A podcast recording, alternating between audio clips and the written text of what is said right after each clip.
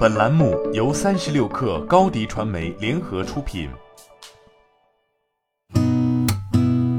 八点一刻，听互联网圈的新鲜事儿。今天是二零二一年十一月五号，星期五。您好，我是金盛。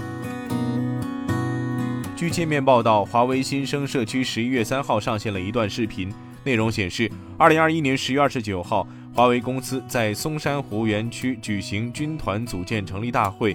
据证券时报此前报道。华为日前发文正式成立海关和港口、智慧公路、数据中心、能源和智能光伏四个军团组织。这也继今年四月首次成立煤矿军团后，华为再次组建军团组织。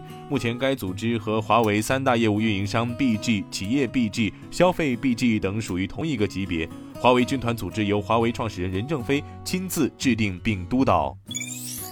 据证券时报报道，就理财产品逾期问题，佳兆业集团回应称，近日由锦恒财富发行、佳兆业集团担保的产品出现兑付逾期，佳兆业集团已第一时间与锦恒财富沟通。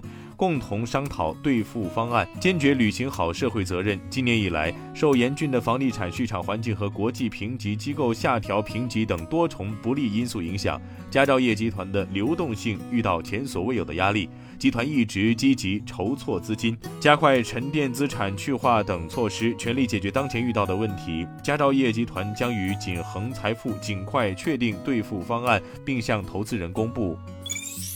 据报道，宁德时代在互动平台表示，在制造工艺方面，钠离子电池可以实现与锂离子电池生产设备工艺兼容，产线可进行快速切换，完成产能快速布局。目前，公司已启动钠离子电池产业化布局，二零二三年将形成基本产业链。据北京商报，上线仅三天，特斯拉中国官网此前显示的零首付方案已被首付百分之十替换。对此，一位特斯拉融资租赁官方客服人员表示。零首付方案推出后，导致订单量骤然激增，用户提车时间延长将影响购车体验。因此，特斯拉将零首付调整为首付百分之十，以保证车辆交付周期。未来零首付方案是否会重新上线，目前还不清楚。针对融资租赁方案调整问题，截至发稿，特斯拉方面尚未回复。连接安踏微信公众号昨天发布消息称，安踏集团审计监察部在二季度供应链专项巡视及三季度回头看时发现，集团协采购斐乐成人营运部副总监邹某祥利用职务之便营私舞弊，持续多次向供应商索贿，金额巨大，影响恶劣，已涉嫌违法犯罪。